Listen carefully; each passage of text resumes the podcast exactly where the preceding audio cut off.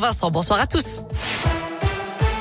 À la une, plus de salaires, plus de moyens, plus de reconnaissance. Journée de mobilisation aujourd'hui des métiers de l'aide, du maintien et du soin à domicile. C'est le cas notamment à Saint-Etienne avec ce rassemblement ce matin, place Jean Jaurès.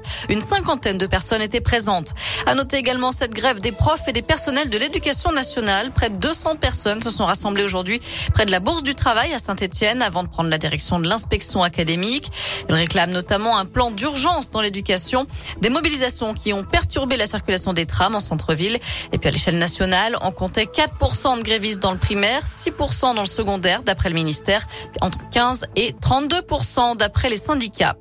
Dans le reste de l'actu, cet accident mortel ce matin dans le Rouennais, un choc violent entre une voiture et un poids lourd. Ça s'est passé vers 9h30 sur la départementale 4, commune de Noilly.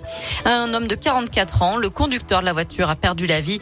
Le chauffeur du poids lourd, lui, a été choqué. On ignore encore les circonstances du drame. Une enquête est ouverte. La pandémie de Covid sera terminée dans un an, c'est ce que prédit le patron du laboratoire Moderna aujourd'hui. Pour lui, à cette date, il y aura suffisamment de doses pour vacciner toute la planète. En attendant, le pass sanitaire est maintenu dans tous les départements français, mais des allègements sont prévus dans les territoires les moins touchés, avec la fin de l'obligation du port du masque en primaire au 4 octobre, là où le taux d'incidence est inférieur à 50 cas pour 100 000 habitants. En foot, on a appris qu'il n'y aurait pas de supporters lyonnais pour le prochain derby à Geoffroy Guichard.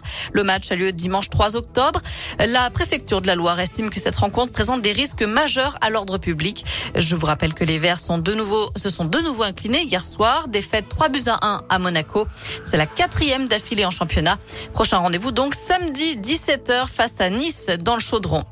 Enfin, avis aux joueurs, il y aura en jeu une cagnotte de 130 millions d'euros demain. Ça sera l'Euro Million. Évidemment, on souhaite bonne chance à tous les joueurs. Très bonne soirée à tous. À l'écoute de Radio Scoop, je vous laisse avec Vincent.